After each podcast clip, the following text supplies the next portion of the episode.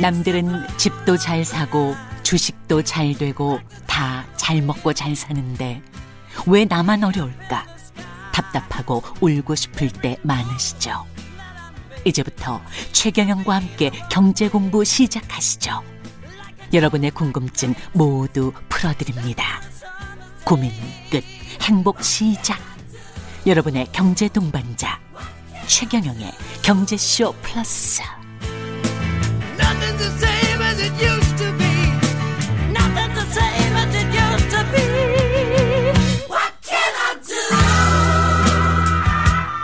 네, 안녕하십니까. 진실탐사 엔터테이너 최경영입니다. 방금 들으신 음악은 스모키의 What Can I Do, What Can I Do 뭐 이거였죠. 예.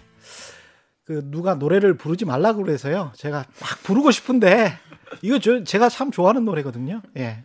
주말에는 세상의 이익이 따따블로 되는 최경영의 경제쇼 플러스 시작하겠습니다.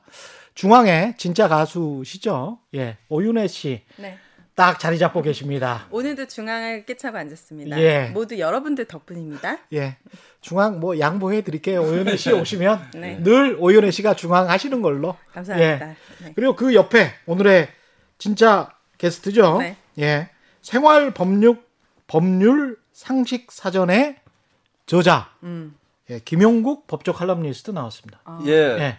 안녕하십니까. 반갑습니다. 한 두 달 만에 또 뵙게 되네요. 예. 저는 오늘 제가 중앙센터라는 걸로 알고 왔는데 좀 약간 차질이 있었는데 미모를 보니까 양보해도 되겠다 이런 생각이 듭니다. 예. 약간 전반적으로 분위기가 우리가 김용국 그 법조 칼럼니스트 오면 약간 좀 시골스럽게 되는 그런 측면이 있습니다. 좀 양해해 주시기 바랍니다.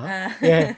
더 이상 이렇게 품격 떨어뜨리지 예. 마시고요. 예. 아 근데 제가. 오윤래님의 네.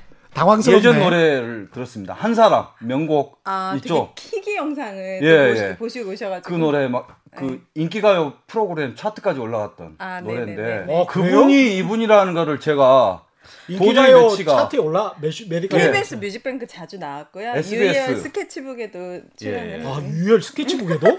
그런데 제가 최근에 보니까 예. 뇌가 순수하고 깨끗한 분으로 또 바뀌셨더라고요. 아, 네. 원래 뇌는 순수하고 깨끗해서. 순수하고 아니, 깨끗해서 그래도 대한민국 경제쇼의 예. 복동이에요. 예, 오윤혜 예. 씨가 예. 경제쇼의 복동이야. 예, 예. 그 오고 난 다음에 있잖아요. 경제쇼 예. 플러스에 예. 전반적으로 네. 시청 률이 좋아지고 예. 클릭 수가 많이 많아졌어요. 예, 저도 팟캐스트 많이 봤는데 예. 상당히 재치도 있으시고 음. 예. 오늘 저한테 왜 그러시는 거죠? 네, 냉정하게. 예. 자, 우리가 시작해 보도록 하겠습니다. 오늘 주제는 네. 모르면 손해, 알면 돈이 되는 네. 경제와 법률 이야기. 예. 예.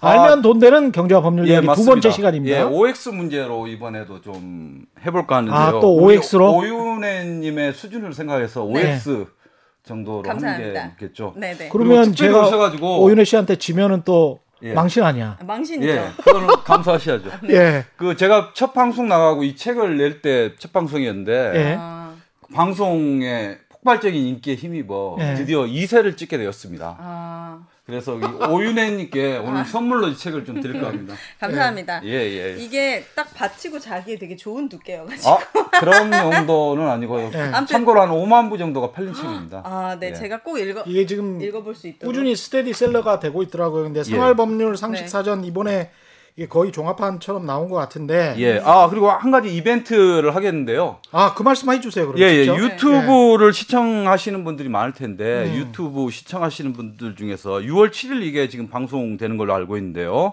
일주일 6월 14일까지 댓글로 최경영의 경제쇼나 생활법률 상식사전에 관련된 의견, 방송에 관한 의견을 올려주신 분 세 분을 제가 직접 선정해서 네. 책을 보내드리겠습니다. 자세한 내용은 유튜브에 제가 댓글로 남겨드리겠습니다. 예. 유튜브에 그러니까 아, 6월 직접 6일 방송이라고 합니다. 유튜브 6월 6일에 방송하는데요. 예. 유튜브에 직접 댓글을 보고 예. 그리고 김용국 씨가 직접 예, 그 예, 댓글을 그렇게- 다 읽고 또 예, 알겠습니다. 예, 그렇게 해 주신다는 거죠. 예, 예, 예. 아, 굉장히 서비스가 훌륭하네. 예. 네, 네. 예. 열정이 넘치십니다.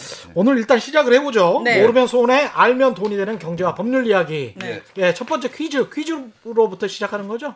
예, 전부 다 좀 한번 퀴즈로 좀 해보겠습니다. 네. 예, 일상생활에서 흔히 벌어질 수 있는 일인데요. 네. 요즘 코로나 19 사태가 좀 잠잠해졌다가 다시 또 좀 집단 감염으로 그렇습니다. 좀 예. 문제가 되고 있는데요. 네. 이거랑 관련된 문제 한번 드리겠습니다. 네. 코로나 19 감염자가 아닌 음. 단순한 자가격리 대상자가 네. 격리 조치를 위반한 경우에 네. 코로나 19의 감염자가 아닌 예, 단순한 자가격리. 자가격리 대상자. 예, 그렇죠. 예. 뭐 가족이라든지 음. 같은 회사 동료라든지 예. 네. 감염자의 이런 경우에 예. 격리 조치를 위반했을 경우에 예. 징역형까지 처벌이 가능하다. 자가격리 대상자인데 예, 징역형 처벌이 가능하냐? 위반했을 예, 때. 위반했을 경우. 징역형까지. 예, 예를 들어서 2주 동안 음. 예, 2주 뭐 집에 격리하 있어야 있어라. 되죠. 예. 당국이 지시를 했는데 이걸 위반한 경우 음. 이런 경우를 생각해 볼 수 있는데 이 경우에 가능할까요? 제가 청취자 여러분들도 한번 같이 맞춰 주시면 좋을 네. 것 같은데요. 예. 일단 제가 먼저 맞춰보겠습니다. 예. 징역형 처벌 이거 저 답 전혀 안 봤습니다. 참고로. 저희는 네, 답을 예. 어, 답이 없어요. 전혀 제가 정보를 드리지 네. 않았습니다. 일단은 가능하, 가능하지 않다. 나 아 어, 불가능하다. 예, 불가능하다. 저도 징역형. 징역형은 아닌. 징역형은 아닌 것 같다. 아니다. 네. X. 예. 제가 이것까지 따로 준비해 왔는데요. 예. 오. 그렇지. 이게 맞는 건데 예. 이 문제로에서는 아? 틀렸습니다. 뭔 말이에요? 무슨 말이야? 징역형 처벌이 가능합니다. 자가격리자도 예,예. 가장 자가격리 규정을 위반하면 예, 예. 제가 지금 심한 거 아니야? 판례를 찾아봤는데요. 예. 네. 그 바로 엊그제 일입니다. 예. A 씨가 모 병원에 다른 질병으로 입원 중이었는데 네. 이 병원에서 코로나 집단 감염 사태가 났습니다. 예. 그래가지고 집에서 퇴원했는데 그 집에서 그냥 자가격리 생활 수칙을 지켜라 이렇게 했는데 이 이분이 격리 기간 중에 백화점, 가방 가게, 화장실, 그다음에 사우나, 편의점 막 이런 데를 돌아다녔습니다. 네. 그래서 다시 한번 불러서 이게 다른 격리 시설로 데리고 갔는데 그래서 또 무단 이탈을 한 겁니다. 아.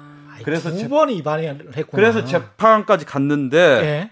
징역형이 나왔습니다. 그럼 몇 년이요? 징역 4개월. 4개월. 예. 아. 그러면 문제를 좀 이렇게 예. 제대로 내주시려면 두 번 위반했는데. 두 번이 아니고 아 이거는 두 번인데 법에는 아니 나는 이거 우기고 싶어. 법에는 한 왜냐- 번도 가능하고 예. 아 근데 그 아니 그러니까 판사님이 예. 만약에 한 번 우발적으로 그랬으면 예. 벌금형 정도로 예. 가볍게 넘어갔을 것 같아요. 근데 두 번이면 좀 악의적이네 이분이. 예, 근데 징역형 처벌이 가능하냐라고 제가 질문을 드렸기 때문에 아. 아. 니라고 했기 때문에 틀렸습니다. 그러니까 한 번이라도 가능 한 번이라도 가능합니다. 가능은 하다. 예, 가능은 이분은 해요? 예, 가능합니다. 왜? 억지 부리지 마세요. 예, 예. 이 이렇게 된 게 아, 기존 법률로는 예. 징역형을 살 수가 없었습니다. 이런 경우. 감염자가 아닌 경우에는 살 수 없었는데 네. 맞지? 기존에는 없었습니다. 기존에는 없었지. 근데 끝까지 좀 예. 들어. 이분 왜 이래? 아니, 들어보고 답변하셔야 예, 예, 되는데 알았습니다, 알았습니다. 2월 26일 네. 국회에서 코로나 3법이라고 들어보셨죠? 예. 예, 코로나 3법이라는 게 통과됐습니다. 예. 혹시 알고 계시? 모릅니다. 예, 예. 네. 그러니까 코로나 그 감염병 관련된 예방이 너무 처벌이 약하다. 그래서 사람들이 말 안 듣는다 해서 국회에서 법을 바꿨는데 네. 가장 주된 내용이 코로나와 같은 전염병, 일 1급 전염병 검사 거부를 그동안은 처벌을 못 했는데 네. 네. 처벌하는 규정을 신설을 했고요. 검사 거부도 처벌한다. 검사 거부 자체도 되고요. 그다음에 네. 자가 격리 입원 치료 조치 위반은 기존에는 300만 원 이하의 벌금이었습니다. 기존에는 300만 예. 원의 벌금. 그러니까 이게 좀 법적인 구속력이 약하다라고 해서 예. 1년 이하의 징역으로 어. 상향됐고 벌금형도 1천만 원 이하까지 음. 이렇게 됐는데 이분이 처음으로 걸려서 지금 항소심 재판을 받고 있는데 항소심. 법원은 이런 엄중한 시국에 이렇게 돌아다니면 안 된다. 당연하죠. 경고를 주기 위해서 그. 인천에서 거짓말한 사람 있잖아요. 백수라고 했다가 예, 예, 동성 예, 거- 예. 그분도 처벌 대상이죠. 그분도 처벌을 할 수 있겠죠. 정보를 제대로 제공하지 않은 부분에 대해서. 거짓말로. 그래서 예. 되게 80명이 넘는 사람이 예, 감염됐어요. 예. 어. 예. 네네. 그리고 알겠습니다. 그런. 부분은 그 처벌보다는 민사적인 책임을 질 수가 있습니다. 음. 그분으로 인해서 손해배상이 발생한 부분에 대해서 음. 나중에 국가에서 네. 소송을 할 수 있기 때문에 구상권을 청구할 수 구상- 있다. 그렇습니다. 예, 국가가 이렇게 예. 많이 그 돈을 예. 써야 됐으니까 당신 그렇습니다. 때문에. 네. 예. 예. 결론적으로 1번은 두 분 다 틀리신 걸로. 아, 네. 그나마 좀 다행입니다. 예, 같이 틀렸어요? 같이 틀려서. 어, 저랑 비슷한 거에 대해서 예. 굉장히 안도감을 느끼시네요. 예, 두 번째 경쟁 관계입니다. 지금 오윤혜 씨. 문제로 넘어가겠습니다. 이것도 네. 코로나랑 좀 관련된 건데요. 네. 그 우리나라는 그래도 그 시민 의식이 좀 괜찮아서 네. 음. 그 외국에는 뭐 무료로 뭐 손세정제라든지 마스크를 비치하는 곳이 없다고 해요. 음. 예. 건물에 예, 예, 안 가봤지만 근데 네. 뭐 관공서 같은데 우리는 다 버스 같은 데다 있지 않습니까? 아, 네. 그렇죠. 이 경우에 무료로 비치한 세정제나 마스크를 한두 사람이 많이 많이 가져갔을 경우 음. 절도죄로 처벌받을 수 있다. 하세요 이번은. 당연히 있죠. 절도죄. 절도죄다? 음. 예. 네. 무료인데? 훔쳐 예. 훔쳐로 훔쳐갔잖아요 지금. 무료 무료로 이렇게 배치해놨어요. 예를 들면 네, 네. KBS 뭐 본관 앞에 음. 쭉 예. 해서 이걸 가져갔어요. 네. 예. 무료입니다 이렇게 있어요. 아 절도라는 거는 내 것이 아닌 거를 가져갔을 때 가격을 떠나서 절도가 해당되는 거 아니에요? 아 예. 우리 최 기자님은 저도 이거는 절도죄인 것 같아요. 왜냐하면 공원에 예. 가령 무슨 뭐 수도꼭지가 집에 없는데 예. 공원에 있는 수도꼭지 우리가 일반 사람들 물 먹으라고 놔둔 수도꼭지를 예, 예, 예. 내가 그냥 가져가 버렸어. 예, 예. 절도죄 아니에요? 예. 예. 아, 이건 두? 분 다 맞췄어요. 아 예, 맞는 예, 거예요? 예, 어, 예. 네네네. 이게 그러니까 우리가 절도라고 하면 네. 타인의 재물을 예. 음. 절취한 경우를 말하는 거예요. 그렇죠. 여기서 네. 이제 쟁점이 타 이게 그러면 무료로 비치했는데 타인의 재물이냐 이렇게 생각하기 쉽지 않습니까? 예.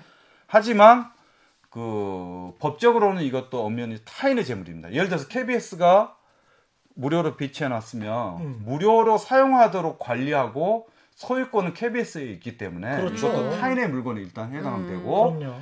그 자기가 쓸 수 있는 양 이상 가져간 것은 절도에 해당할. 근데 우리나라 음, 정말. 시민 의식이 놀라운 게 네. 예. 거의 그런 분들 없어요. 어 그래요? 예. 근데 외국 같으면 이- 저건 난리 났습니다. 맞습니다. 미국 같은 예, 예. 이런 이런 경우에 그러면 이제 예. 여기서 돌발 퀴즈인데 네. 가판대 무료 신문 있지 않습니까? 음. 뭐 생활 정보라든지 네. 이런 신문. 네. 음. 그거를 그러면 그건 다 지- 진짜 무료잖아요. 예. 그걸 많이 가져가면 예. 절도죄 해당 될까요? 무료 신문인데 뭐 많이 가져가는데 그거는 무료로 배포를 한 거잖아요. 예. 그야말로 가져가라고. 예. 그거는 아니다. 근데 절도죄 저, 아니다. 저는 많이 가져가면 절도죄일 것 같아요. 예, 맞췄습니다. 내가? 절도죄입니다. 예, 아, 예, 예. 절도죄야? 이게 이게 얼마나 많이 가져가야 돼? 아, 또 기분 나쁘기 시 갔었는데. 기분 나쁘기 예, 시작한다. 이게 아, 이게 소송까지 갔는데 뭐 유죄 무죄가 엇갈렸는데 대부분의 입장은 이겁니다. 예. 이거 역시도 상업적인 목적으로 무료로 배포될 뿐이지 예. 관리는 그 발행한 음. 발행한 신문사면 신문사 그다음에 예. 뭐 배포된 전단지면 전단지 주인에게 소유권이 있다. 음. 다만 편의상 하나씩 가져가는 거고 그 이상 가져가면 절도가 된다. 아, 라고 해서 하나 이상만. 가져가도 절도예요? 아니 한두 부 정도는 괜찮겠죠. 근데 예. 이, 예를 들어서 뭐 이 사건 같은 50부 경우는 몇, 몇 부랑 가져간 거예요? 일단 2, 30부 정도. 2, 30부 정도? 예, 예. 이 사람 뭐- 뭐에 쓰려고 가져간 거예요? 그러니까 뭐 재활용 어. 재활용. 그걸로 예. 쓰니까 이제 그게 결국 이게 고소까지 하게 됐는데 야, 그분도 사실은 없으신 분이네. 그거 예, 예. 재활용에 쓰려고 음. 가져가셨으면 예. 사실은 그거 어쨌거나 타인의. 물건이기 때문에 예. 자기가 필요한 만큼만 쓰는 네. 게 시민 의식에도 맞고 법에도 맞다 이렇게 말씀드리고 싶습니다. 어쨌든 제가 이겼습니다. 여러분 예. 유학 백날 다녀와도 예. 여러분 아시겠죠? 예. 자 1대 0입니다. 일대 예. 영입니다. 예. 예. 어떻게든 만회를 해야 되는데. 예, 이번에 좀 복권 많은 관심 가져 가지고 계실 텐데요. 네. 즉석 복권. 음. 아, 즉석 복권은 긁은 사람의 소유일까, 돈을 투자한 사람의 소유일까? 나 이거 너무 간단할 것 같은데. 예, 그러니까 예를 들자면 이겁니다. 예. 제가 우리 세 명이 예. 차를 마시다가 야 우리 즉석 복권 하나씩 긁어보자 해가지고 예. 제가 세 개를 사왔습니다. 네. 예. 하나씩 이렇게 나눠 가졌습니다. 나를 준 거예요? 그러면? 예, 이렇게 그냥 주고 자 하나씩 알아서 그냥 긁으세요 해가지고 긁었어요. 근데 최경영 기자가 천만 원이 당첨이 된 겁니다. 예. 실제로 있었던 사건인데 4천만 원이 당첨이 됐습니다. 예. 네. 그랬더니 제가 어. 복권을 회수해가지고 음. 당첨금을 4천만 원 받아가지고 음. 100만 원씩 주고 예. 가버렸어요. 3,800만 원 내가 먹고. 예, 예, 예. 예. 이거 여기서는 네 명이었는데 예. 네. 네 명이었는데 3,700만 원 자기가 먹은 거죠. 음. 그러니까 이분이 고소를 한 겁니다. 음. 아니 근데 그때 이거는 약간 좀 문제를 좀 더 구체적이어야 될 것 같은 게이 예. 사람이 나한테 다른 나머지 세 명한테 뭐라고 하면서 줬는지가 중요할 것 아. 자 하나씩 골라 하나씩 골라서 긁어. 그러니까 준 거예요? 선물처럼? 그런 말이 없어. 우리 우리 일상생활 할때밥 어. 먹으러 가자라고 하면 네. 밥 먹으러 가지 누가 내자고 이렇게 이야기 안 하지 않습니까? 예. 네. 그러니까 법이 문제가 되는 게 네. 우리가 즉석복권 하나 주면서 계약서를 쓰거나 이러진 않지 않습니까? 예. 있었던 상황이 그대로입니다. 제가 돈을 냈고 최 기자님이 음. 복권을 사왔고 우리가 하나씩 긁었는데 최 기자님이 당첨이 된 겁니다. 예. 음. 이 이때 복권의 당첨금은 누가 얼마를 가져가는 게 맞나? 저요. 예. 저는 준 게 아니기 때문에 예. 그걸 산 사람. 긁은 사람이 아니고. 아 돈 투자한 사람. 네. 예. 아, 예. 뭐야? 그럼 아니 바로 그냥 그렇게 해버리면 나 그러면 안 되지. 아, 예. 진행을 그렇게 해요. 아니 왜냐면 정답을 맞출 가능성이 없다고 보기 때문에. 아, 그래. 예, 예, 예. 네, 그러면 일단 정답을 맞췄습니다. 1대 1이 됐습니다. 아니요.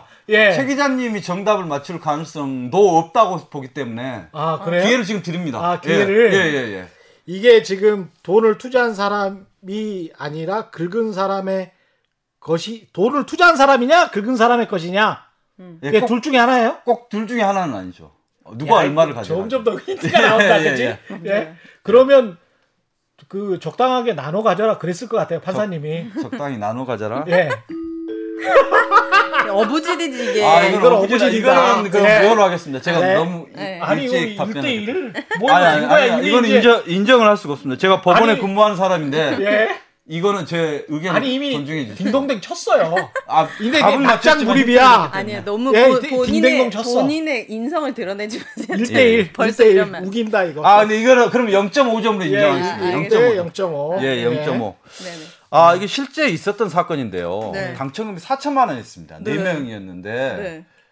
우리가 일상생활에서 복권 사고 긁을 때 따로 이야기 안 하지 않습니까? 됐는데 결국 그 당첨된 사람이 투자한 사 돈을 투자한 사람을 고소를 해가지고 대법원까지 갔습니다. 네. 이것도 유죄 무죄가 왔다 갔다 했는데 예.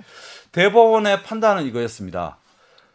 그 즉석 복권이 보통 500원, 1000원 하지 않습니까? 500원의 가치는 투자로 보기에는 너무 소, 소액이다. 아. 그리고 재밌네. 나머지 사람들은 친분 관계가 있다. 아. 하나씩 골라 긁어라는 말의 의미에는 음.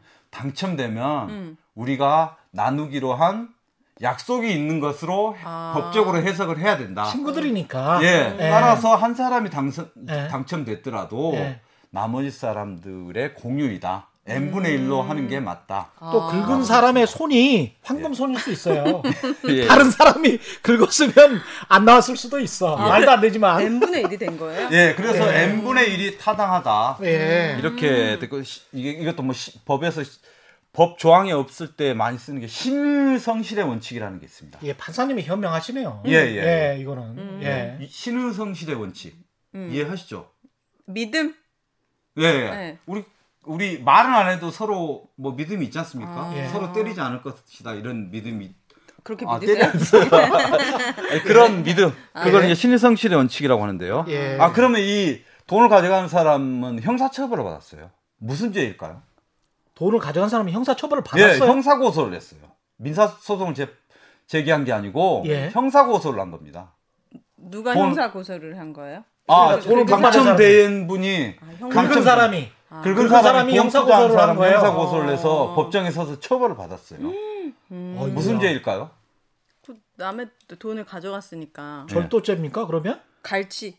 아, 이거는 갈취가 횡령죄에 해당해요. 아, 횡령죄. 횡령. 공금횡령만 해당하는 게 아니고 이거는 타인의 재물을 보관하는 죄가 음. 재물을 횡령할 때 성립되는 게 횡령죄인데요. 아. 이것도 타인의 재물이라는 거. 그러니까 음. 자기 몫을 제외한 나머지 액수 를 타인의 재물로 본 겁니다. 음. 이거를 돌려줘야 될 의무가 있는 사람이 안 돌려줬다 해서 횡령죄로 음. 이 형사처벌 사람 같은 받- 경우는 돈도 실제. 잃고 사실은 친구도 잃고 다 잃었네. 그렇네. 예, 예 그렇죠? 그렇습니다. 돈 예, 앞에 예. 장사 없는 거예요. 예, 나머지 세 사람 그 친구들은 이 사람 앞으로 안 볼 거 아니에요. 예, 예. 예. 그치. 그렇게 됐습니다. 안타깝네요. 안타깝네요. 예, 예. 다음 문제 예, 주시죠. 다음 문제는 이 코로나 사태 이후로 음. 택배 주문이 좀 많이 늘었는데요. 네. 그 택배 분실 사고도 또 그만큼 또 많습니다. 예. 어, 예, 택배 분실 시 물건값의 전부를 음. 고객이 돌려받을 수 있다, 없다. 택배 회사로부터요? 예, 택배 회사로부터. 택배가 아. 분실되면 예, 물건값. 그걸 물건값의 전부를 예, 음. 돌려받을 수 없다. 내가 먼저 이야기하겠습니다. 없다. 예. 저는 가, 그 택배 보낼 때 보니까 가격을 쓰라고 하, 는 예, 경우들이 예, 예. 있잖아요. 예. 그래서 조건 달지 마세요. 바- 받을 수는 있는데 얼마 이상이 없는 거야. 아, 받을 조건부로. 수는 어, 예. 받을 수는 있는데 얼마 이상이 없다. 예. 예. 그럼 최 기자님도 같은 의견이신가요? 아니 자, 전부를 받을 수 없다. 전부 일반적으로 이야기했을 때는 전부를 돌려받을 수가 없다는 게 맞는 것 같아요. 아, 저는 일부는 예. 받을 수 있다. 음. 일부. 왜냐하면 예. 우리가 이게 수령하는 방법에 문제가 있는 것 같은데 예. 수령을 할 때 명확하게 이야기를 한 경우여야 될 것 같아요. 내가 몇 시에 집에 있는데 음. 그때 나한테 분명히 직접 전달해줘라고 서로 간에 약속이 돼 있다든가 이러면 뭐 돌려받을 수 있을 것 같은데 네. 그게 아니고 그냥 대충 놔두세요라고 이야기를 했다면 음. 그렇다면은 돌려받 전액 돌려받기는 힘들 지 않느냐? 아니야. 전액이라고 하면 안 되죠. 돌려받을 수 없다. 아니 어. 전부 전부 전부 어. 전부. 전부를 받을 수 있다. 저는 일부는 네. 받을 수 있다. 아 일부가 그럼 아, 두분 다 똑같은 이야기예요. 같은 그러면. 이야기는- 예, 전액이라고 이야기했잖아. 전액. 전 아, 그런 거야? 이 따라쟁이야. 이거는 아, 진짜 아니야. 나는 따라왔어요. 근데 그냥. 이게 약간 예. 애매해서 지금 세모로 해야 되는데 예. 전부는 받을 수 없다고 하셨죠? 예. 네. 예, 그럼 맞습니다. 근데 맞죠? 예. 원칙적으로는 전부를 받을 수가 있습니다. 말이 좀. 어려운데 예. 그러니까 아까 잠깐 말씀하셨는데 이 택배 물건이 아주 고액인데 고지를 안 한 경우 고지를 안 한 경우. 예. 그런 경우 외에는 예. 전액을 그리고 택배사가 그 보장하는 한도를 초과했을 경우 음. 그 경우에는 못 받지만 나머지 경우에는 받을 수가 있습니다. 아, 그러니까 아주 고액이 아니면 예, 택배사가 100% 책임을 져야 되는 구조네. 그렇습니다. 그 기본 아, 원칙이 그겁니다. 이런 소비자가 좀 알고 계셔야 예, 되겠습니다. 예, 예. 그러니까 예를 들어서 뭐 아파트 현관에 내놔라라고 했다고 뭐 문자로 남기지 않는 이상 음.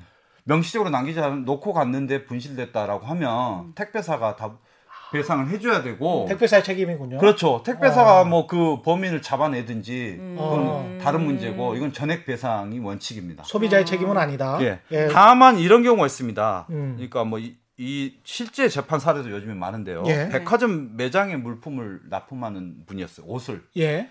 근데 옷이 700만 원대였는데 비싸기도 하려. 아, 이거는 일종의 이제 B2B. 예, 예, 예.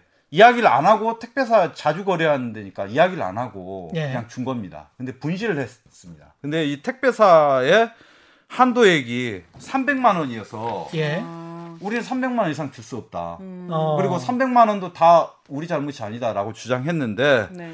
법원은 일단은 그 300만 원 한도로 돼 있더라도 음. 고객의 물건을 안전하게 인도할 책- 책임은 택배사에 있다. 택배사에게 있다. 그러니까 전부 해라. 다만 300만 원이라고 하지만 700만 원은 좀 과도하기 때문에 음. 500만 원은 줘야 된다 해서 500만 원을 오. 물어주는 걸로. 그 500만 원이 된 이유가 음. 고액이라서가 아니라 고액을 알리지 않았기 때문에. 고, 아, 고액이라는, 고액이라는 사실을, 사실을 알리지 알리지. 않았기 때문에. 고액이라는 사실을 알렸으면 700만 원 다 물려줘야 되는 거네요. 그렇죠. 예.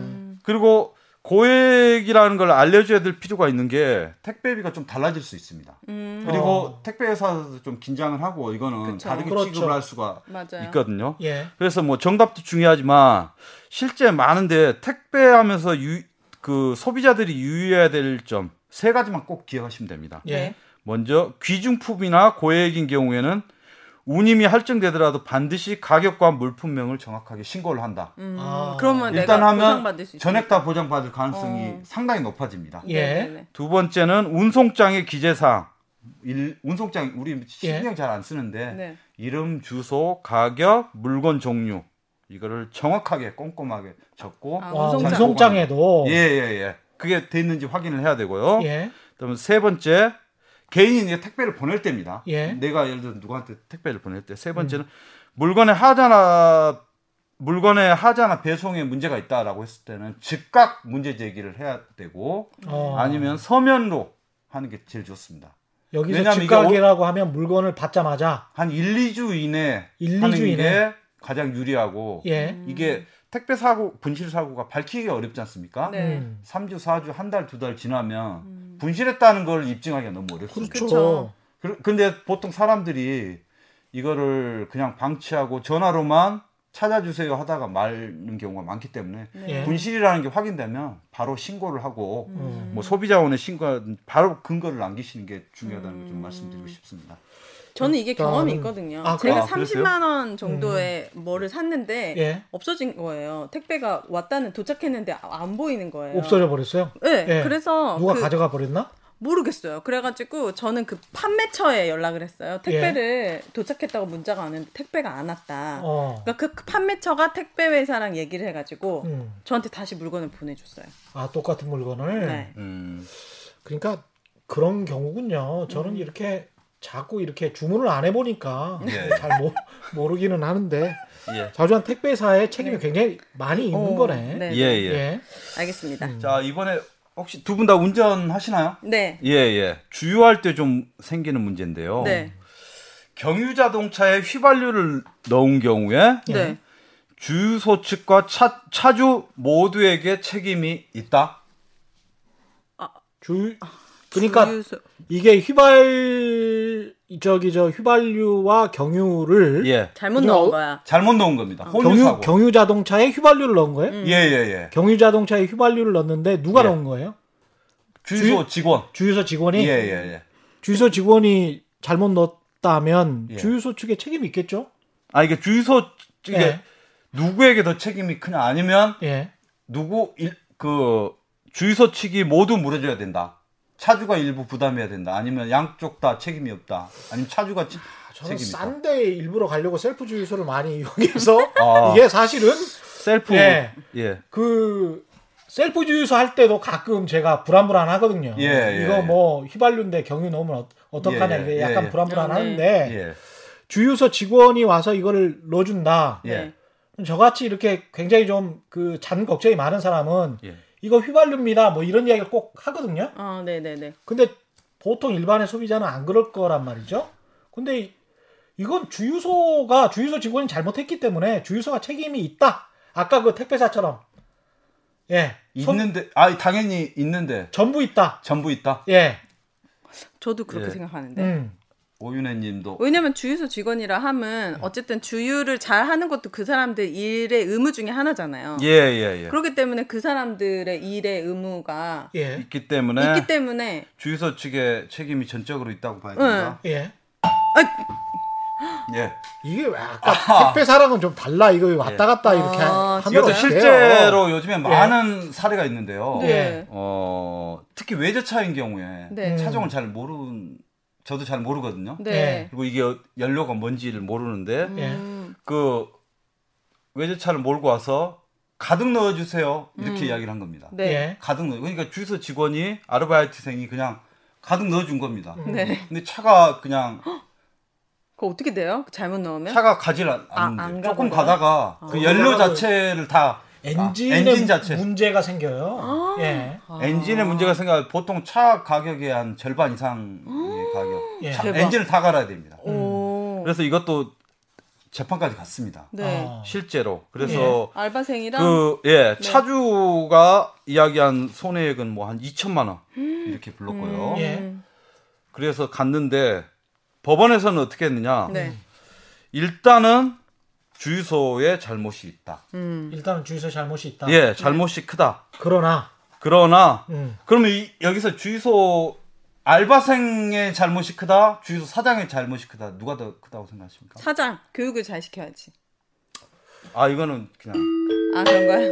맞는 아, 거요? 바로 정답입니다. 예. 예, 그 종답이 그- 뭐좀 오늘 편파다. 예, 아니 편파가 아니고 뭘 뭐 후에 예. 일단은 네. 예. 그 금방 문제가 아니었어요. 아, 네. 예. 아, 이거는 문제는 아닌데 예. 나중에 가만히 되- 가만히 지금은 아직 때문에. 1대 1이야. 예. 일단은 손해배상을 해주는 게 원칙이다. 왜냐하면 주유소는 일단 엔진을 정확하게 확인해서 기름을 넣어줘야 될 책임이 있기 때문에 네. 네. 당연히 해야 된다. 네. 그렇기 때문에 회사의 잘못이 크다라고 했습니다. 그리고 직원의 잘못이 크냐 뭐 이런 거 직원 네가 물어내라고 할수 있지 않습니까? 예. 하지만 이 경우에는 사용자의 배상 책임이라고 해가지고 직원을 고용한 경우에는 음. 직원을 잘 교육시킬. 책임은 음. 사장에게 있다. 아, 네. 예. 네. 그러니까 그 차주는 사장을 상대로 소송만 하면 됩니다. 음. 굳이 알바생을 할 필요. 그럼 차주의 잘못은 뭐, 뭐 무엇이에요? 아 근데 차, 여기서는 차주가 네.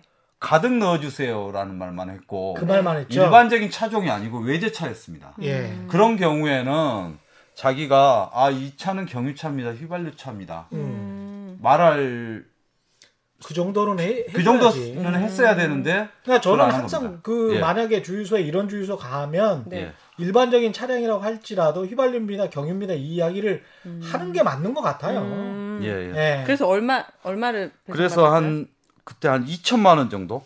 2천만 원을 배상해 달라고 했는데 2천만 원을 다 받은 2천만 원인데? 네.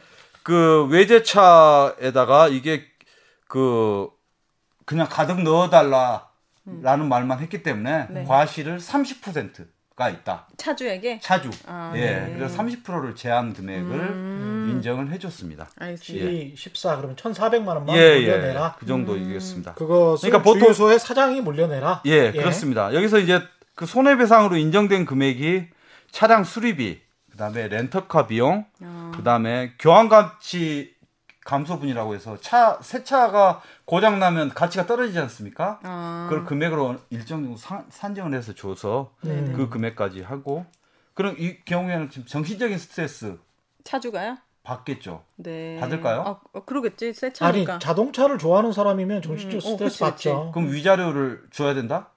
이 사람한테? 예. 주유소 사장이 예, 예. 위자료도 청구를 했습니다. 아 그래요? 예. 그래가지고요? 받았을 그러니까 것 위자료를 같아. 받을 수 있을까요? 받, 새 아, 차였거든요. 받을 수 이것도 있을 것 같아. 예.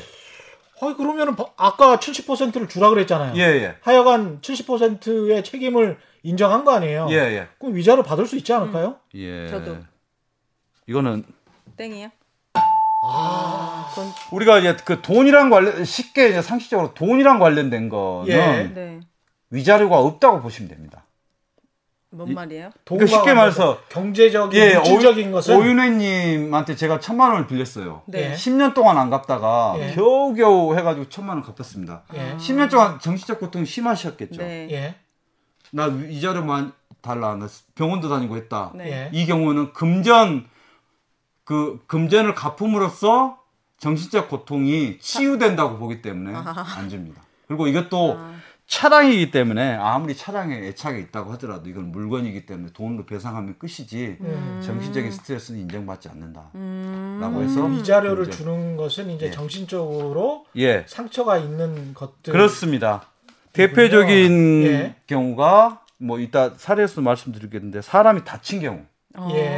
예. 많이 다친 경우에는 가족이 음. 위자료 받을 수 있고요. 그렇고 최근에는 또 좀 특이한 게 동물 사고 나지 않습니까? 네, 네. 동물병원에서 뭐 개가 죽는다거나 이런 경우 네. 그때도 주인에게 위자료를 인정을 하는 추세입니다. 그러니까 반려견이라고 반려견. 반려 예, 그러네요. 그렇습니다. 같이 사는 거니까. 예, 예. 이렇게 사람이 정신적 고통은 물질을 배상했을 때는 되지만 사람이 음. 다치거나 충격을 받다거나 특히 아또 이혼을 했거나 음. 이 경우에는 인정이 됩니다. 정신적인 문제. 네, 예, 네. 예. 어, 예. 알겠습니다. 야, 법이 듣다 보니까 상당히 좀 합리적인 측면이 엄청 있습니다. 디테일하네요. 예.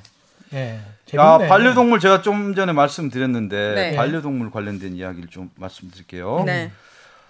반려동물이 네. 타인을 다치게 할 경우에 네. 소유자에게는 민사 책임만 있을 뿐 형사 처벌은 받지 않는다. 어? 쉽게 쉽게 말해서 돈만 물어주면 되지. 예. 뭐 벌금형이라든지 징역형 같은 건 받지 않는다. 아니다. 어, 나도 형사처벌 받아야지. 받는다? 네. 예, 받는다. 어. 예. 아, 예. 이건 상식이라서 잘 알고 계신 건가요? 그러니까 뭐 어, 아니, 직접 기르신가요? 아니, 기르시나요? 개한테 물렸으면 예. 그거를 관리하는 사람에게 책임이 있고 개를 감옥에 보내는 거. 아니 그 개는 어떻게 말을 할 수도 없고 그러니까 뭐 주인이 대신 형사처벌을 받는 거죠. 무슨 죄로 처벌받습니까, 그럼요? 남을 상해하는 상해죄. 뭐 태만, 대만요? 아 태만, 태만. 어 무슨 태만 이런 거 있잖아요. 태만은 죄가 없, 없는데요. 아 그래요? 예, 근무 태만은 그냥 징계 사유일 뿐이고. 예. 아, 받을 것 같아. 아, 최 기자님은 정확해? 50% 가산 아까 0.5점짜리 예. 1점으로 지금 다시 아. 해드리겠습니다. 상해죄 맞죠? 예. 아, 반만 맞지. 과실치상입니다. 과실치상. 과실치상. 예. 과실치상. 예, 고의하고 과실의 차이가 뭔지 또. 고의는 인위적으로 예. 일으킨 실수로. 거고 예. 실수로. 고의로 과 실은 고의는- 실수. 아 고의를 물어봤잖아요. 아, 고의와 과실. 차이. 예. 집중 좀 하세요. 예. 그리고 과실은 예. 내가 의도하지 않았지만 예. 어떤 문제를 일으킨 거. 아, 예. 이게 아니 이거 다 아는 거예요. 이거는 그냥 막 아니, 오늘 남발이구만. 영어로 하면 네. 주의 의무 위반이라고 하는데. 예, 이게 법원에서 오신 분이 이렇게 편파적이어도 되는 예, 예. 주의 의무 어. 사람 누구나 그 자기 주변에 있는 거를 주의할 기본적인 의무가 있지 않습니까? 예. 개를 관리하는 사람은 잘 관리할 의무가 있는데 네. 다른 사람을 다치게 한 것은 음. 쉽게 예를 들자면 방망이로 실수로 휘둘러서 남을 친 거랑 똑같다라고 해서 아. 과실치상이 되고요. 예. 뭐 사람이 심하게 다치거나 사망한 경우에는 징역형 선고되는 사례도 있습니다. 동물보호법 그 동물이 다친 걸로 인해서 최근에 많이 사고 나고 심지어는 그 공원에서 예. 고양이가 고양이요? 예, 네. 반려묘가 네. 젊은 여성을 이렇게 핥힌 겁니다. 예. 어, 네. 그 고소를 냈는데 그것도 과실치상으로 해서 음. 벌금형 형사처벌 이 경우에 있습니다. 깜짝 돌발 질문. 네, 예. 질문. 만약에 개가 나를 물려고 했어. 예, 음. 물려고 했는데 내가 살짝 피하면서 개를 발로 찼어. 음. 그랬는데 개가 좀 다쳤어요. 네. 예, 예, 이런 경우에 예. 저를 미니 형사로 고소할 수 있습니까? 개 주인이? 아 이게 그게 개가 참- 나를 공격을 하려고 했는데 예, 예, 요즘에 이제 개 인격이라고 하면 개 견격이 지금 너무 높아져가지고 예. 예전에는 문제가 되지 않는 상황이 아니 이게 일종의 이제 저로서는 예. 모든 행위가 방어죠, 정, 당 방어야. 어, 어, 네네. 정당 방어야. 걔가 나를 공격하려고 해서 어쩔 수 없이 내가 음. 찬 거야. 음. 근데 찼는데 걔가 다쳤어. 걔가 다쳤어. 이런 경우는 어떻게 되나? 아, 그 경우에는 자구행위로 봐서 예. 면책될 가능성이 상당히 높습니다. 그쵸? 예, 근데 이제 그게 사례마다 다르기 때문에 그렇겠죠. 걔가 예를 들어서 예. 살짝 움직였는데 뭐 예. 걔를 어. 안 되겠죠. 그러면 안 근데. 뭐 도사견이 달라들었는데 어, 내가 그러면- 주변에 있는 몽둥이를 했다라고 하면 예. 그거는 형사처벌 사회상규에 반하지 않는 하- 행위이기 때문에 그렇죠. 네. 오히려 그 피해를 입은 사람이 네. 손해배상을 받을 가능성이 높습니다. 그렇죠. 그, 그, 예. 그 만약에 제가 개를 만지려다가 남의 개를 만지려다가 다쳤어요. 예, 예. 그럼 저한테도 책임이 있는 거 아니에요? 그렇습니다. 그 사례를 제가 하나 소개해 드리려고 가져왔는데요. 아, 그래요? 그런 사례도 있어요. 그, 예, 10살 남자이면 얼마나 호기심이 많을 때입니까? 예. 네. 진돗개가 있어서 네. 진돗개를 그냥 발로 차는 신용을 했습니다. 아. 아, 그랬더니 진돗개가 이제 본능적으로 왕 한 겁니다. 달려들라고 하니까 예. 접촉은 없었죠. 예. 이 얘가 깜짝 놀라서 뒤로 넘어졌는데 응. 병원에 한 석 달 정도 입원을 아이고야. 아이고야. 무릎 깨지고 막 머리 깨지고 난리가. 겁니다. 어. 근데 음. 소송까지 갔죠. 예. 개 주인은 가만히 있는 개를 왜, 왜. 건드냐. 어. 근데 어떻게 됐느냐 재판은 예. 네. 일단 동물 기르는 사람은 사람이 다치지 않도록 잘 주의할 의무가 있다. 음. 라고 해서 되는구나. 손해배상 판결을 했습니다. 네. 손해배상. 그 아이 부모에게 아이 예. 부모에게 네. 이때 그 금액이 상당히 컸는데요. 얘가 수술한 게 수술을 하고 한 병원에 한 석 달 정도 입원을 그렇죠. 했는데 걔가 물거나 그러진 않았습니다. 예. 이때 치료비하고 향후 치료비, 어. 아, 향후 치료비까지. 향후 치료비까지 오. 다 지불을 해야 됐고요. 예. 개업이라고 해서 그 간호비 있지 않습니까? 예. 그걸 하루에 뭐 한뭐 10만 원씩 계산해서 음. 입원 일수 음. 그걸 받아냈고 네. 그다음에 일실 수입이라고 혹시 들어보셨나요? 일실 수입. 하루에 예. 수입을 가정을 해서 예. 어느 정도의 수입이 들어오는데 그거를 예, 예. 보충해 주는 거죠. 아, 예, 그렇습니다. 예. 를 들어서 어떤 사람이 교통사고로 일을 못 하게 됐다라고 음. 하면 그 사람이 일했을 때 받았을 돈. 음. 네. 네, 근데 얘는 애잖아요. 얘는 애인데 네. 그 나중에 어른이 돼서 일을 할 때도 지장이 있을 정도로 다쳤다고 법원이 인정을 해준 겁니다. 오. 아예 일을 못하지는 않지만 심하게 다쳤구나. 예, 그러니까 일실 수입은 그 노동 상실 노동 능력 상실률이라 그러는데 그 정도를 감안해서 큰일이었네. 조금 조금 다쳤으면 뭐 10%, 예. 네. 뭐 사망했으면 100%가 되겠죠. 예. 근데 조금 뭐 팔다리가 부러진 정도다 뭐5% 10%를 가, 그거를 계산을 해줍니다. 네. 음. 그래서 이사 얘가 일실 수입으로 6천만 원.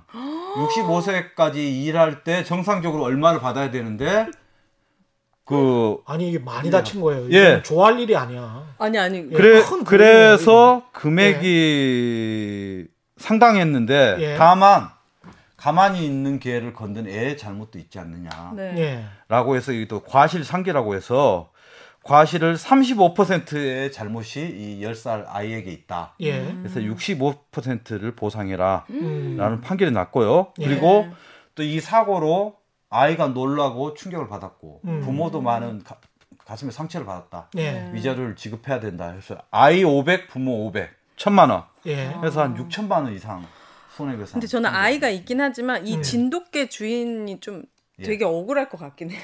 예. 근데 이제 진돗개 주인이. 진돗개 주인의 예. 결정적인 실수가 개를 묶어놓지를 않았습니다. 아 풀어놨어요. 그러면. 그럼 잘못한. 작은 게 작은 개라서 아. 그래도 진돗개는 진돗개 그, 그 본성이 있지 않습니까? 예, 그렇죠. 풀어놨구나. 그래서 예, 예. 이렇게 많은 예, 걸 예. 또 배상하는군요. 그렇게 아. 됐습니다. 예. 진돗개가 막 달려들 것 같으니까 얘가 넘어졌네. 넘어진 거네. 예, 예. 무서워서. 예, 무서워서 넘어진 예. 경우입니다. 다음 문제로 넘어가시죠. 예. 다음 문제는 뭡니까? 아, 예. 다음 문제는 음. 아또 여기 결혼하신 분도 오셨는데 좀 네. 예. 이야기하기는 그런데 이혼 문제. 어 이혼이 제가 관심 가족 다 많아요. 법으로도 결혼하지. 않았어요? 예? 다 결혼하지 예. 않았어요? 결혼하셨죠? 아니, 그렇죠. 예, 예. 예. 네. 결혼하신 분들이 계시는데 또 이혼 문제를 이야기하기 그러니까 또 관심이 있는 거죠. 결혼을 했으니 결혼한 사람만 이혼을 할 수 있는 거잖아요. 그렇죠. 아, 그런가요? 예. 네. 예. 예. 배우자가 집 나간 지 오래되면 네. 예. 자동으로 이혼이 된다. 아, 이거는 이건 말이 안 돼. 말도 안 되지. 그랬으면은 우리 엄마 아빠는 진짜 10년, 10년. 아니, 집을 나가, 집을 나간 지, 가출을 한 지, 가출을 한 지. 예, 10년. 이혼이라는 10년 이상. 거는 당사자 간에 합의가 있어야 되는 거 아니에요? 그렇기 때문에 나는 안 된다. 자동 이혼 안 된다. 자동 이혼 나는 안 된다. 안 된다? 예. 기자님. 이거 승부 걸어 봅니다. 승부. 예. 자동 이혼 된다. 어. 예. 된다요? 예. 네. 아, 내가 틀린 거예요? 어. 자동 이혼 된다. 진짜요? 예. 자동 이혼은 승부 없다. 걸었어야 돼. 자동 이혼은 없답니다. 예. 자동 이혼은 없다. 예, 예, 예. 아니, 오윤혜님이 맞추신 거예요. 최 기자님 좋아하시는 이게 거 아니에요? 이게 프로그램이 예. 이상하게 돌아가네. 예, 아니, 그 제발 말씀을 아니 제가 이야기를 하고 난 다음에 딩동댕을 했으면 그러니까. 제가 맞춘 건데 아, 아니 제가 정답까지 조작하는 거 아니에요? 아니, 설마? 아니, 탐담. 제가 예? 가정법원에 2년을 근무를 했었는데 아, 예. 네. 아 그때는 좀 오래돼서 그런지 자동 이혼하고 하러 오신 분들이 상당히 많았습니다. 아, 진짜요? 예, 예. 그래요? 배우자 집 나가면 10년 네. 되면 자동 이혼 된다고 해서 왔다라고 해서 오. 오신 분들이 상당히 많았습니다. 네. 아 근데- 그런 무슨 루머가 돌았었던 예, 거예요? 예. 또 뭐 경찰들이 그런 정보를 많이 줬다고 해서 아이고야. 아, 가출 신고를 하면 이거 자동 이혼 되니까 법원 가면 경찰들이 이제- 제대로 몰랐구나 그러면. 예, 예전 일이긴 한데 그래서 아직도 나이 드신 와요? 분들은 자동 이혼 한다고 오시는 분들이 있습니다. 예. 아, 얘, 10년 얘 지나면 아버지가 저 집 나가가지고 10년 예. 지났다. 나 예. 자동 이혼 해야 예, 되겠다. 예, 예, 예. 뭐 이런 거군요. 예. 근데 상식적으로 생각해도 예. 남의 가정에 예. 누가 가출했는지를 음, 알 수가 없지. 판단하겠습니까? 맞아요. 그러네. 예. 그리고 20년 동안 가출한 것도 어떻게 증빙을 할 거예요? 그렇죠. 근데 아까 당사자 의사의 합의가 있어야 이혼한다고 하셨죠? 네. 예. 그래서 협의혼이라고 하는데 그럼 합의 안 되면 이혼을 못 하나요? 협의 안 돼도 이혼을 할 수 있죠. 아까 그- 죽으면 그할수 있을 거예요. 죽으면 아 죽으면 그거 뭐한번 이게 결혼하면 어. 100년 후를 해야 되는 거야. 죽기 전에 배우자 죽기 전에. 협의혼 아니라도 할 수 있지. 어, 그, 그치, 그 그치. 깎어 깎어. 맞아. 예. 협의혼 아, 아니라도 딩, 딩동댕 아니야 이거는 딩동댕. 아니고. 아 그러면 그런 경우는 어떻게 예. 이혼할 수 있을지 제가 돌발 질문. 아 그러니까 이- 당사자 합의가 없을 경우에는 예. 예. 소송, 아 소송. 이혼 소송. 예. 아 예. 이혼해 달라고. 그렇죠. 네. 그렇죠. 예 예. 네. 아, 예. 편파다 이거 편파야. 예, 예. 그러니까 우리나라에서는 이혼 종류가 두 개 있습니다. 예. 말씀하신 협의이혼이 있는데 예. 협의이혼 그 드라마 같은데 보면 보통 아내가 남편한테 그래요. 여기 도장 찍어. 아내가 네. 예. 그러면 남편이 여보 잘못했어 한 번만 봐줘. 아, 네네. 찍어 그러면 이제 찍지 않습니까? 아, 찍어도 이혼은 안 됩니다. 이렇게 찍어 주셔도 됩니다. 어. 두 분이 최소한 법원에 한 서너 번은 나오셔야 됩니다. 음, 협의이혼 조, 조정 기간 이런 거. 예. 처음에 협의이혼 접수할 때 한 번, 음. 그 다음에 교육 받을 때 한 번, 교육이요. 아, 예, 네. 그 다음에 판사한테 확인 받을 때 한 번, 어. 세 번은 나오셔야 되고 세 번 중에 한 번만 안 나오면 이혼이 안 되기 때문에 예. 혹시 배우자 청취자 여러분 중에서 배우자가 화나는데 도장 찍어 달라고 하면 일단은 찍어 주시고 시간을 벌고 나중에 달래시면 된다는 어. 깨알 같은 정보 드리겠습니다.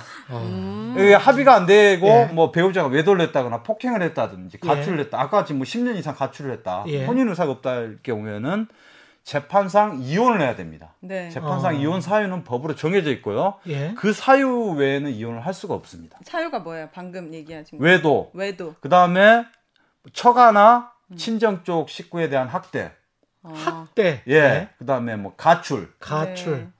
네. 예, 그 다음에 경제적으로 방치하는 경우 어. 여기 해당되고요. 또 하나가 있는데 예. 기타 혼인하기 어려운 중대한 사유라고 써놨습니다. 세상이 복잡하기 때문에 사유를 다 열거하기 그렇겠죠. 그렇기 때문에 그렇게 써놔서 그래서 요즘에는 뭐 성적인 불만으로 이혼하는 음. 사례도 시- 실제로 있습니다. 그 정도가 네. 지난 예. 정도가 검증을 해보고 지난- 결혼해야지. 속궁합도 검증 안 하고 결혼할 수 있죠. 아 이거 편집되나요? 예. 예, 예, 예. 알겠습니다. 예, 예. 네, 예. 8번 문제. 이제 아, 넘어가는 시간이 좀 많이 된것 예. 같아서 예, 예. 8번. 거죠? 네, 네. 아 이거는 이거는 진짜 못 50한 맞추. 3분까지 하니까요. 천천히 하시면 돼요. 예. 아 예. 예. 부모의 병간호를 극진하게 한 자식과 음. 그렇지 않은 자식은 상속받는 금액이 다르다. 부모의 병간호를 극진하게 한 자식과 예. 그렇지 않은 자식은 예. 음. 상속받는 금액이 다르다. 예. 법률적으로는 다 n분의 1로 자식들은 예, 예, 예. 그런 걸로 알고 있지만 예. 판례로 가면 네. 그래도 사회 상규상 네. 예. 그 병간호를 극진하게 한 자식한테 네. 예. 좀더 많이 가져라라고 판사님이 그러지 않을까라고 어... 생각을 해봅니다. 전 달리 가겠습니다. 예. 저는 부모의 마음이기 때문에 예. 꼭어 뭐야 다르지 않을 수 있다. 금액이. 아니 부모가 유언을 안 남기고 갔어요. 예. 아. 부모가 예, 유언을 안 남기고 재산이. 남아 있습니다. 예. 아, 근데 한 사람은 아주 극진하게 10년 동안 병간호를 했어요. 예. 그렇지 않은 사람. 이건 법적인 겁니다. 도의적인 거는 당연히 뭐 맞겠지만 그럼 어쨌든. 전 다르게 갈게요. 아니 기자님. 법적인 거는 예. n분의 1로 돼 있다니까 법률에 그건 알아요 제가. 근데 판례는 아니다? 판례는 예. 만약에 내가 이렇게 극진하게 했으니 예. 내가 조금 더 가지겠어라고 만약에 소송을 한다면 예, 예. 그렇다면 그 자식의 손을 들어주지 않을까 아. 그런 이야기입니다 저는. 예, 예, 예, 예. 정확하게 예. 말. 예. 오답 잘 들었고요. 저는 무조건 예. 반대로 다르다. 예. 아니 의견을 말씀 의견을 제가 예. 취지를 듣고 예. OX를 하겠습니다. 어 이거는 예. 예. 어, 찍지 어, 마시고 아, 좀 논리적으로 어, 말씀하세요. 병간호를 극진하, 예. 극진하게 한 거는 자식이 원, 자기가 원해서 한 거잖아요. 예. 그렇기 때문에 예. 예. 어, 상속받을 금액이 다르지 않을 수 있다고 보는 거죠. 아니 그 같다. 갔다. 음, 음. 예. 나도 똑같이 아 병간호 안 했어도 똑같이 받을 수 있다. 아 네. 그럼 제가 맞는 거네, 그죠? 예. 아니 두 분 다 틀렸다니까요. 저, 아까 저 도 틀렸다. 예, 예. 예. 정답은 맞았는데 예. 설명이 틀리는 게 법적으로는 안 된다고 했는데 예. 법에 이런 제도가 있습니다. 아 병간호를 더 하면 더 받. 예, 예, 예. 법이 돼 있네. 법에 아니 뭐가 n분의 1만 저는 알고 있었는데 예, 예. 그 다른 그 법 자세히 보면 그런 게 있- 아, 있나 예. 보네요. 기여분이라는 게 있습니다. 기업 기여가 뭔가요? 음, 그 도움을 주는 거. 아, 예. 네. 잘하셨습니다. 예. 내가 깨끗하다고 하셨는데 상당히 내가 아니 너무 분이신 단순한 질문을 하죠. 아, 예, 예, 예. 네. 기여분이라는 게 그러니까 우리 네. 최경련 경제쇼의 지금 수준을 어떻게 보는 거예요 지금? 법에 이렇게 예. 되어 있습니다. 네. 피상속인을 부양하거나 예. 재산의 유지 증가에 특별히 기여한 사람에게 그만큼 상속을 가산해 준다. 그렇죠. 이렇게 돼 아. 있고 음. 그러니까 원래는 음. 최 기자님이 맞는데 예. 재산의 유지 증가에 특별히 기여한 사람에게 기여분을 줬습니다. 예. 네. 그런데 법을 바꾸면서 네. 부양 특별한 부양을 한 사람도 줘야 된다. 그렇지. 라고 했습니다. 예. 근데 이 특별한 부양은 아까 제가 이제 극진 극진하게라고 한 이유가 예. 통상적인 어. 그냥 부모로서의 부모 자식 간의 도리, 예. 배우자의 도리로서 하는 정도로는 안 되고 아. 그 이상 그러니까 모시고 뭐 살았다든지. 모시고 살았다 장기간 병간호를 혼자서 막 예. 했다거나 예. 병원에서 뭐 수발을 다 들었다거나 음. 아니면 뭐 간병인을 안 두고도 했다거나 예. 한 경우에는 예. 기여분을 인정해 줄 수 있게 돼 있고요. 음. 그다음에 어. 뭐 아버지 이 가게에서 무보수로 10년 동안 일했다. 예. 그럼 그것도 다 기여분으로 받을 수가 있습니다. 아. 이게 법이 참 상식적으로 돼 있네요. 예, 예. 알겠습니다. 그래서 예. 그, 그 부분은 받을 수 있고요. 음. 원칙적으로 이 금액은 상속인 간의 협의로 결정이 되는데 네. 예. 이 정도까지 오면 하- 협의가 잘 안 되는 경우가 그치. 있습니다. 그렇죠. 형, 네. 그때는 예. 이제 소송을 가죠. 어. 소송을 가면 객관적인 증거를 내세워야 되고 아, 자식끼리 하는데 소송하면 안 돼요. 거기까지는 안 가는 게 좋겠죠. 네. 예, 예. 근데 많이들 하더라고요. 아까 근데 최 기자님 n분의 1이라고 했는데 예. 예, 그 우리 내가 순수한 오윤혜님 상속을 어떻게 받을까요? 예를 들어서 아버지가 돌아가셨다. 네. 근데 어머니가 계시고 음. 아. 아들 딸이 있고 손자가 있어요. 음. 저는 이거 정확히 알고 있어요. 아, 버지 어머니, 아들, 딸, 손자, 손녀, 예. 사위, 며느리 음. 예. 이 가족이 하나 둘셋넷 여덟 명인데 아버지가 돌아가셨어요. 네. 음. 어머니가 될까요? 제일 많이 받고 예. 나머지 자식들이 n분의 1. 손주까지 다. 거의 손주까지. 정확하네. 사위 며느리는요. 예. 사위 며느리? 예. 사위하고 며느리. 아들 딸 줬으면 됐지 뭐 사위랑 며느리까지 챙겨. 사위 아들 딸의 가족이잖아요. 사위도 사위도. 자식이라고. 아니 안 며느리는 예. 없고 예. 직계니까 아 어머니는 제일 어머니가 많이 주고 50% 아들. 어머니가 50% 예. 제가 알고 있는 거는 예 예. 그 다음에 예. 직계 가족인 아들, 아들, 딸 이 예. 나머지 50%의 n분의 1 이렇게 아, 알고 있습니다. 손자 손녀는요. 손자 손녀는 아들 딸인데. 아들 딸한테 줬으면 된 거죠 뭐. 또 줘요? 예. 뭘 또 줘? 예. 또 땡할. 아, 어휴, 손자는 또 손자 손녀한테는 또 한테 아니, 주는 아니, 거야? 아니 그게 아니고 이제 예. 그 결론적으로 말씀드리면 예. 어머니와 아들과 딸이 상속을 받는데 예. 네. 어머니 1.5, 예. 아들 1, 딸 1입니다. 그럼 제가 오? 맞잖아요. 아니 전 전액의 50%가 아니라 예. 다른 사람보다 50%를 가산해 주는 겁니다. 아 그런 이야기예요. 1.5대 1대 1입니다. 이해하셨죠? 아, 아, 그렇구나. 손주는요? 아 이게 손자 손녀는 못 받죠. 아, 못 그럼 손자 못 손녀는 받고. 못 받는데 네, 네. 만약 아들 딸이 없는 경우는 손자 손녀가 됩니다. 그러니까 음. 그 상속에는 순위라는 게 있습니다. 우리 그렇죠. 아파트 순위 있듯이 예. 순위가 있는데요. 1순위가 직계 비속입니다. 직계 비속은 나를 기준으로 음. 밑으로 자녀와 손자, 손자까지 다 1순위인데 예. 다만 같은 순위에서 촌수가 가까운 촌수가 있으면 그 밑에까지는 안 갑니다. 아들 딸이 1촌이지 있으면. 않습니까? 네네. 그렇죠. 2촌인 손자까지는 안 가게 되는 거죠. 네. 그럼 그렇죠. 사위 며느리도 안 가는 거죠. 사이면 그리고 이순위는 직계 전속 부모. 그러니까 음. 예를 들어서 아버지가 돌아가셨는데 할아버지가 계신다. 음. 할아버지는 상속을 못 받습니다. 이순위이기 때문에. 아. 그렇게 되겠죠. 예, 예, 예. 이순위. 그다음 삼순위가 형제 자매. 사순위가 사촌까지입니다. 예. 그러니까 예를 들어서 이런 경우 있습니다. 젊은 사람이 사망했을 경우에 음. 그때 예를 들어 젊은 남성이 사망했다. 네. 그리고 배우자가 있고 부모가 있다라고 하면 그 젊은 남성의 부모는 한 푼도 상속을 받을 수가 어찌까. 없고 배우자. 예. 음. 배우자와 그 자식들만 음. 이렇게 받는다는 거. 이러면 자식 키워봐도 소용이 없는 거 아니에요?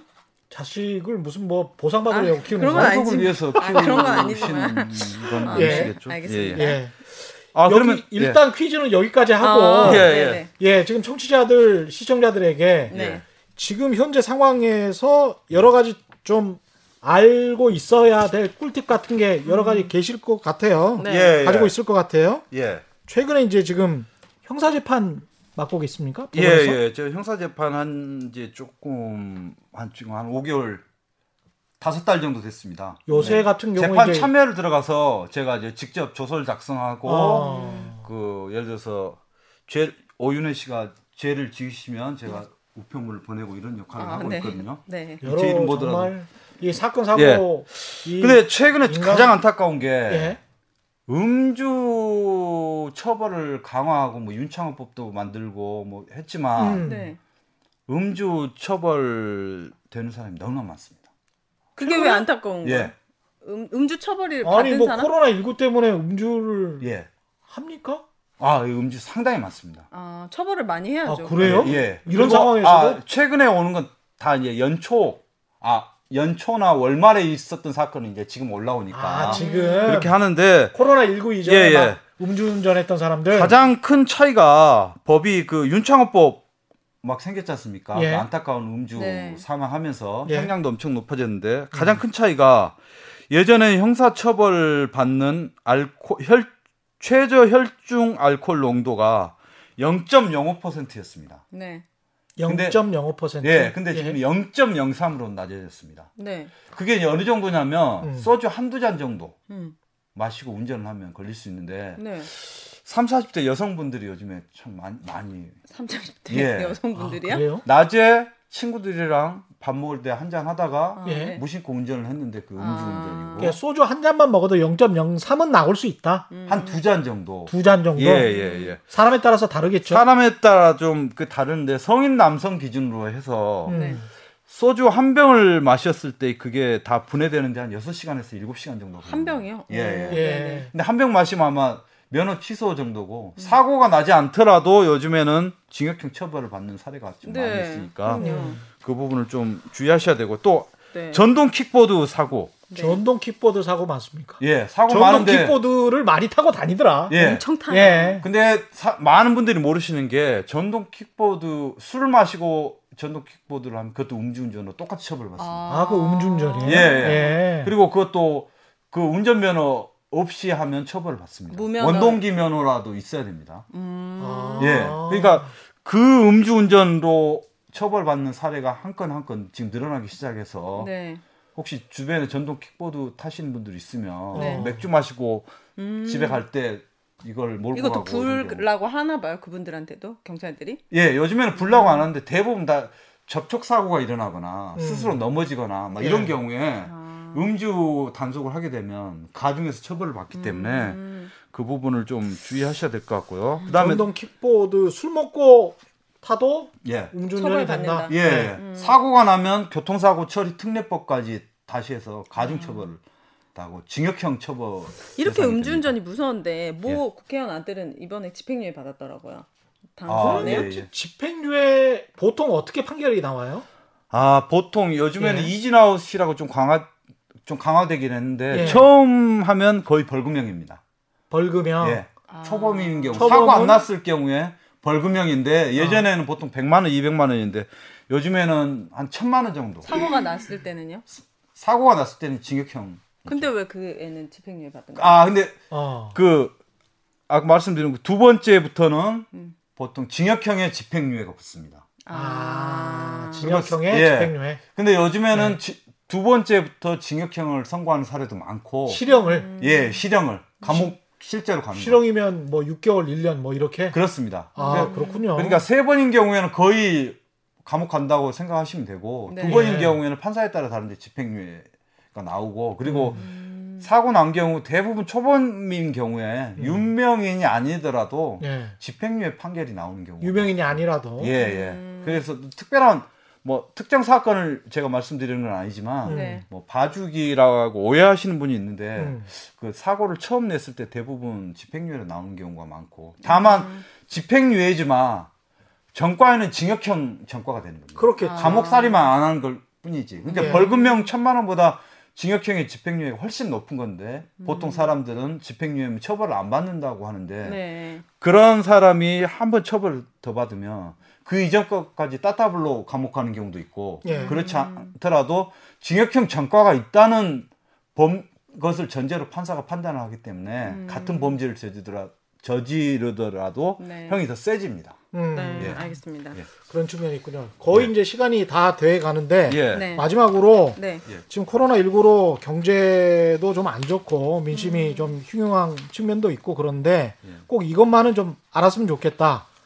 통장 아. 관리 측면이랄지 네. 예, 자기 예, 돈 예. 관리 측면이랄지 아. 이런 범죄가 좀 많더라. 요즘 경제적으로 좀 어렵다 보니까 예. 그 통장을 빌려주는 범죄. 대, 예. 대, 대 포 통장. 예, 예. 우리가 이제 대포 통장이라고 하는데 네. 굉장히 미화되어 있습니다. 인터넷 들어가면 음. 취업 네. 뭐 취업을 한다고 인터넷에 올립니다. 네. 예. 하면서 아 월급 통장을 대신 나한테 맡겨다오. 그 사장이 이렇게 이야기를 합니다. 월급 통장을 맡겨주면 네. 월급이나 세금 처리를 위해서 필요하니까 내가 잠시 보관하겠다. 음. 지하철에서 그 영업하는 아주머니가 큰 소리로 이야기하는 예, 거 제가 예. 들었어요. 뭐라고 예, 요 영어? 아니 통장을 맡기라고 그러면 예, 예. 얼마씩 들어간다고 자기 예, 그 예. 저 월급 받을 수 있다고 예, 예, 그렇게 예. 이야기를 하더라고요. 그런 경우도 있고. 아, 작업하는구나. 예, 예. 대박사. 그다음에 예. 사업자한테 세금 감면을 위해서 필요하다. 잠시만 빌려달라. 그렇죠. 아니면 체크 카드만 주면 수수료조를 얼마를 주겠다라고 취업을 하는데. 빌미로 저렇게 사기를 예, 쳐요. 예. 어, 취업을 세상에 빌미로. 공짜는 예. 없는데. 그리고 그러니까 이 이게 월급 통장이다라고 하는데 음. 이 경우 조금 의심스러워. 무조건 거절해야 됩니다. 이거는 경제적 이익을 받지 못하더라도 형사 처벌을 받습니다. 아 내가 내가 빌려주면 예, 빌려주는 것. 자체가 전자금융거래법 위반이 됩니다. 음. 몰랐다고 오는, 오는 분들 상당히 많고 그쵸. 전과가 대부분 전과가 없는 분들이에요. 그쵸. 그렇지. 어떤 처벌을 받아 이분들이? 전자금융거래법 위반이라고 좀 전에 말씀드렸는데. 예. 그러니까 예. 뭐 징역은 그러니까- 안 가는 거죠. 아, 근데 벌금. 처음이면 벌금형인데 네. 더 무서운 게 뭐냐면 이게 보이스피싱이나 대포 통장이 범죄에 사용되지 않습니까? 네. 네. 그리고 이걸 어느 정도 인식을 하고 있으면 이 돈의 일부도 물어주는 경우가 있습니다. 빌려준 사람이 공범이 돼버리는. 공범이 돼가지고 사기죄 공범이 되는 사례도 있습니다. 갓. 어. 조금 아 조금 의심스럽다 아니면 이게 범죄에 이용될 것 같다는 걸 알았다고 하면 음. 보이스피싱의 총책은 못 잡지 않습니까? 예. 어. 그러니까 그 통장 주인을 상대로 요즘에 소송이 많이 늘어나서 예를 들어서 세상에. 천만 원이다. 예. 그러면 뭐 당신 500만 원이라도 내놔라. 예. 이런 소송이 얘기는 민형사상 책임을 질 수 있기 때문에 음. 절대 자신의 통장을 빌려줘서는 안 된다라는 거 꼭 강조해서 말씀드리고 예, 싶습니다. 공공한 사람들의 처지를 이용해서 이렇게 사기꾼 예, 예. 그러니까. 그게 참 안타깝습니다. 예.